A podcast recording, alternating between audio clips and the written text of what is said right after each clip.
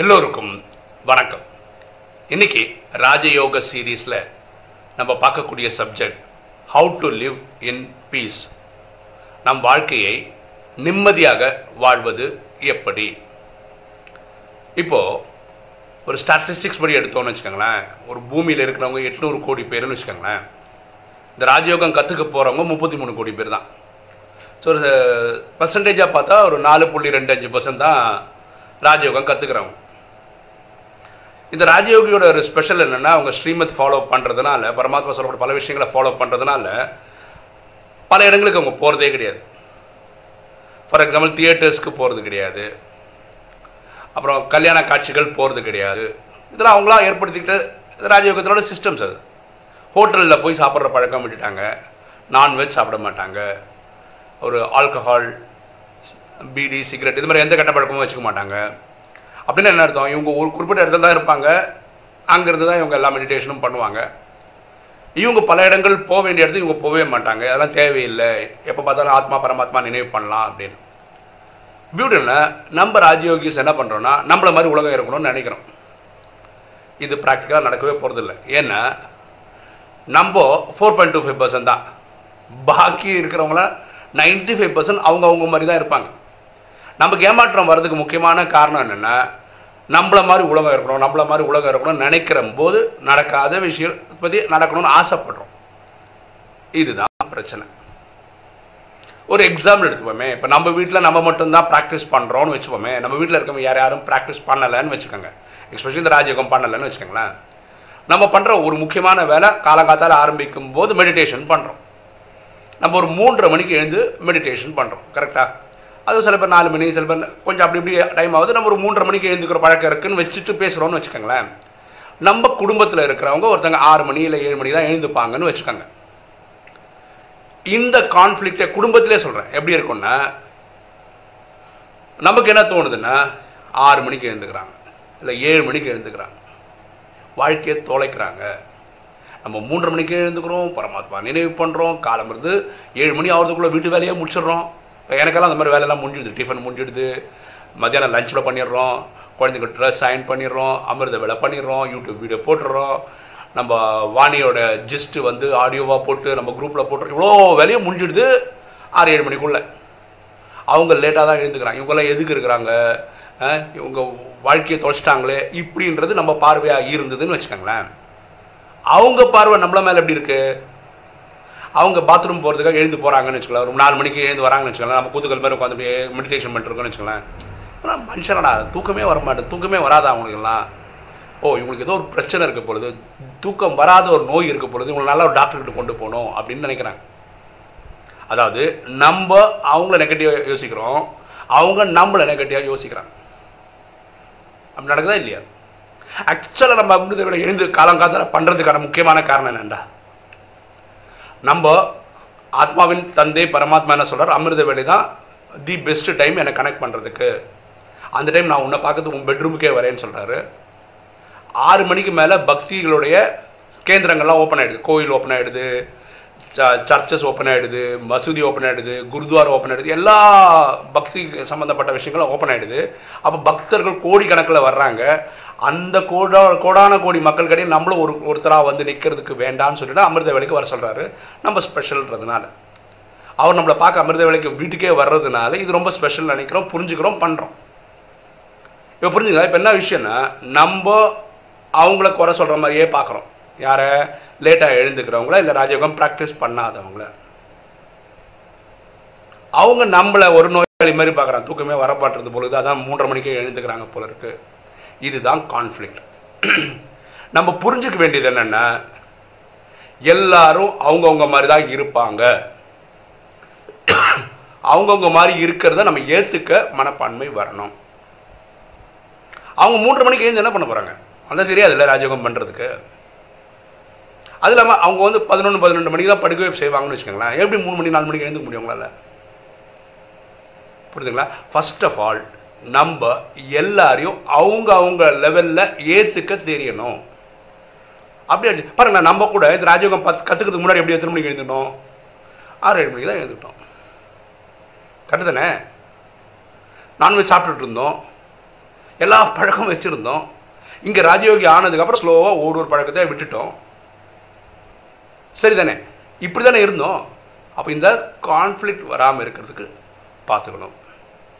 நம்ம அவங்கள அவங்களா அக்செப்ட் பண்ணிக்க தெரிஞ்சுக்கணும். ரெண்டாவது ஒரு விஷயம் பாருங்களேன். ஒவ்வொருத்தருக்கும் ஒரு ஒரு மேனரிசம்ஸ் இருக்கு. ஒரு எக்ஸாம்பிள் சொல்கிறேன் பாருங்களேன். சில பேர் இப்படியே சொல்லினே தான் பேசுவாங்கன்னு வச்சுப்போமே அது நமக்கு இரிட்டேட்டிங்காக இருக்கும். ஆக்சுவலாக நம்ம புரிஞ்சுக்க வேண்டியது என்ன? அது அவரோட மேனர்ஸ் அவரோட தாடி அவர் சொல்லிடுறாரு. அவ்வளோதான் இதே உங்களை பாதிக்கணும்? புரியுதுங்களா ஆக்சுவலாக அவரே இப்படி சொல்லிடுறத வந்து விடணும்னு நினைக்கிறாரு முயற்சி பண்ணுறாரு முடியல அதனால சொல்லியிருக்கிறார் சில பேர் இப்படி தலை இப்படி சொல்லின்னு இருப்பாங்க. அது அவங்க மேனரிசம் அந்த மேனரிசம் நம்மளை பாதிக்கவே கூடாது. இப்போ நம்ம எப்படி அமைதியாக நிம்மதியாக வாழ முடியும்னா பீஸ்ஃபுல்லாக வாழ முடியும்னா அவங்கள அப்படியே அக்செப்ட் பண்ணுங்களா அவங்க யாராக இருக்காங்களோ அப்படியே அக்செப்ட் பண்ணுற மாதிரி ஒரு பழக்கம் இருந்ததுன்னு வச்சுக்கோங்களேன். அவங்க கூட நம்மளை நினைக்கலாம் நான் தூக்கத்தை தூக்கம் தூக்கம் வரல அதெல்லாம் மூச்சுட்டு இருக்கேன் அதெல்லாம் நினைக்கலாம். ஆனால் நம்ம அவளை பாசிட்டிவாக பார்க்கும்போது அவங்களுக்கே ஒரு ஃபீலிங் இருக்கும். இவங்ககிட்ட பேசணும் தெரிஞ்சுக்கணும். ஒரு நாள் அவங்களே வந்து கேட்பாங்க மூன்றரை மணிக்கு எழுந்து என்ன தான் பண்ணுவீங்க?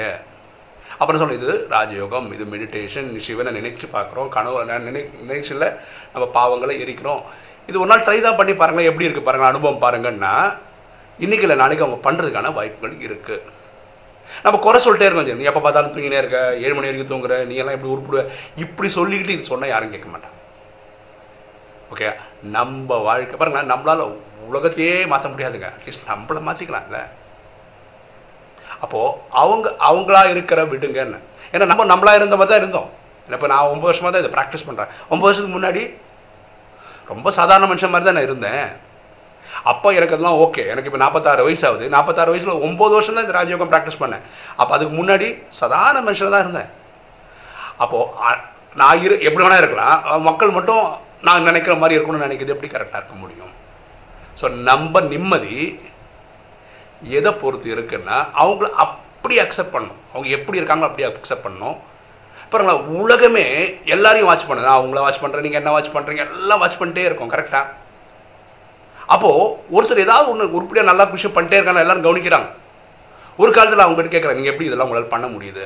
ஒரு எக்ஸாம்பிள் சொல்லணும் நம்ம யூடியூப் சேனல் ரெண்டு வருஷமாக போட்டுருக்கோம் இப்போ உங்களுக்கு ஆச்சரியமாக எப்படி அவன் கால எழுந்து கரெக்டாக டெய்லி ஒரு வீடியோ போடுறான் டெய்லி ஒன்று படிக்கிறான்.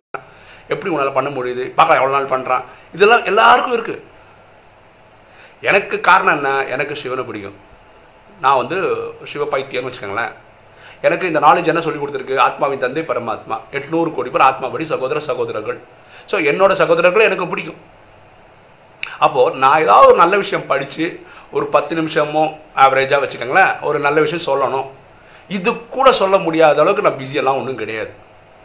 சரியா? இது என்னோட கடமை நினைக்கிறேன். இந்த வீடியோ போடுறேன். அவ்வளோதான் இதுக்கு மேலே அதுக்கு விளக்கமே கிடையாது. அன்பு தான் எனக்கு அப்பா மேலே அன்பு இருக்குது என்னோட சகோதர சகோதரி மேலே அன்பு இருக்குது இவ்வளோதான் இதுக்கு தான் நம்ம வீடியோ போடுறோம்.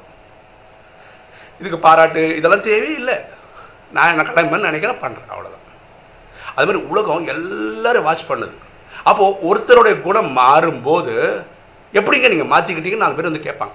அப்போ சொன்னால் போதுன்ற நேற்று இல்லை ரெண்டு நாள் முன்னாடி ஒரு தம்பி கூப்பிட்டுருந்தார்.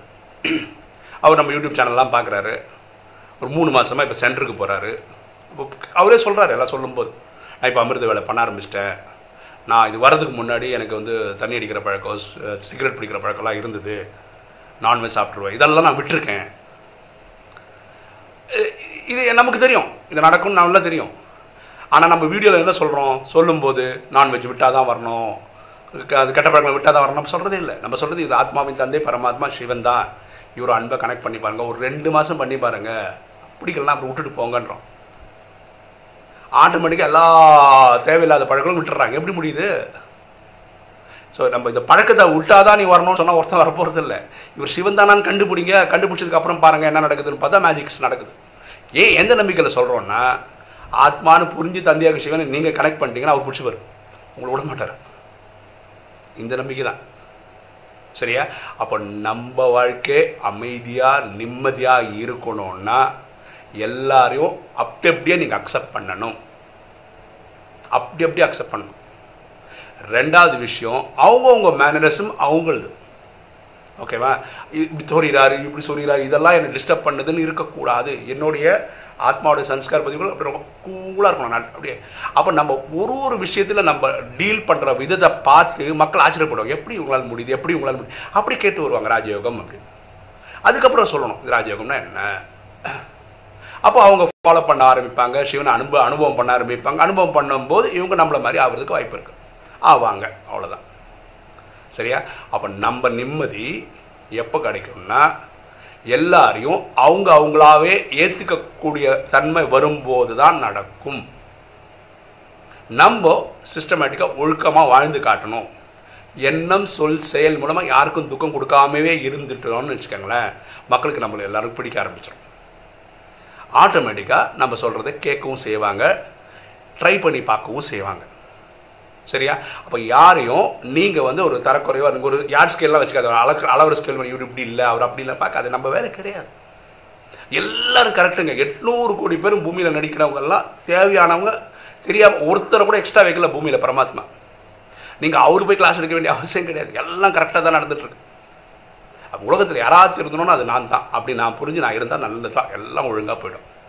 ஸோ நம்ம வாழ்க்கை நம்ம நிம்மதியாக இருக்கணும்னா பீஸ்ஃபுல்லாக இருக்கணும்னா யாரையும் நம்ம ஜட்ஜ் பண்ண போக வேண்டிய அவசியம் கிடையாது.